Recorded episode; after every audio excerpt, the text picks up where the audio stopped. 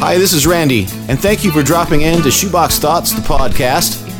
I hope you enjoy it and tell a friend. Most likely, we all know the story of David and Goliath. A young boy, not particularly large in stature, defeats the mightiest warrior of a fierce enemy. What David lacked in size, he made up for in faith. Some would say that the story of David against the giant is just that a story. A parable told to energize the masses and motivate the outmatched armies throughout history. Regardless of what you believe, it is a story of an undeniably courageous young man whose faith in his God was stronger than his self doubt and fear. When everyone around him was at a loss for what to do or where to run, he knew exactly who would give him the strength and wisdom to slay Goliath. For David, it was a life changing experience. His trust in God brought out the real leader in him and eventually led to his procession to the throne. Every day, each of us battle against our own giant illness, addiction, loss of a loved one, loss of a job. The list is endless, and the pain it represents is devastating. It's how we choose to address this giant of ours that sets us apart from the rest of the world. I usually choose to face my battles head on, but some of them you never see coming. Courage and faith can be powerful allies when you are at war with depression, indecision, or fear. When placed in the right hands, they help us to rise above our weakness.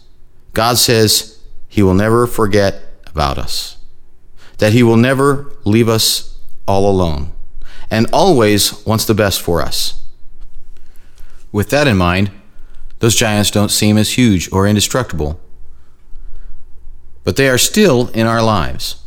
God doesn't always remove our pain or rescue us from the situation that we are in, but He does promise to help us in it, to carry us through it if necessary. I occasionally imagine that as we struggle with pain or loss, Jesus is right there crying with us tear for tear. Not that He is helpless like we think we are, but because He understands our sadness and doubt and he knows that grief and expressing those feelings is part of the process of dealing with them. The good news is that we don't have to be frozen in place by life's anxieties or crippled by fear of the unknown. David placed his trust in a God that he knew, without a doubt, had his back. He may not have known how he would be able to triumph against the bully, but he knew that God called him to try in our lives, I think that's the important thought. God calls us to believe in Him, have faith, and try. It's not a guarantee that all your problems will go away. David's didn't. However, faith does come with a promise that you are not alone in your trials.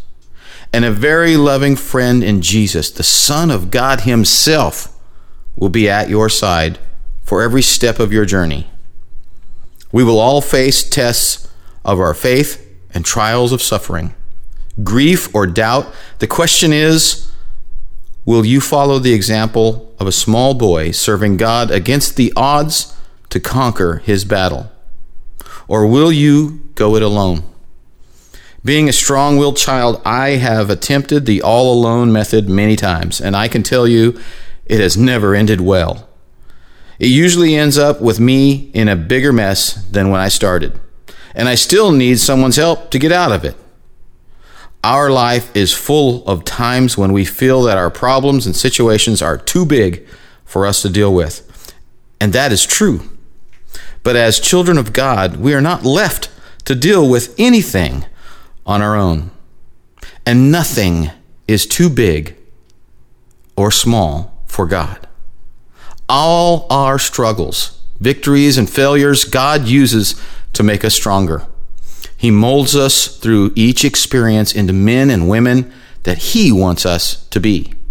Someone that He can then use to bring someone else closer to Him. Take courage and have faith. When you are the most fearful and full of doubt, remember that God is just a prayer away to help you face your giant.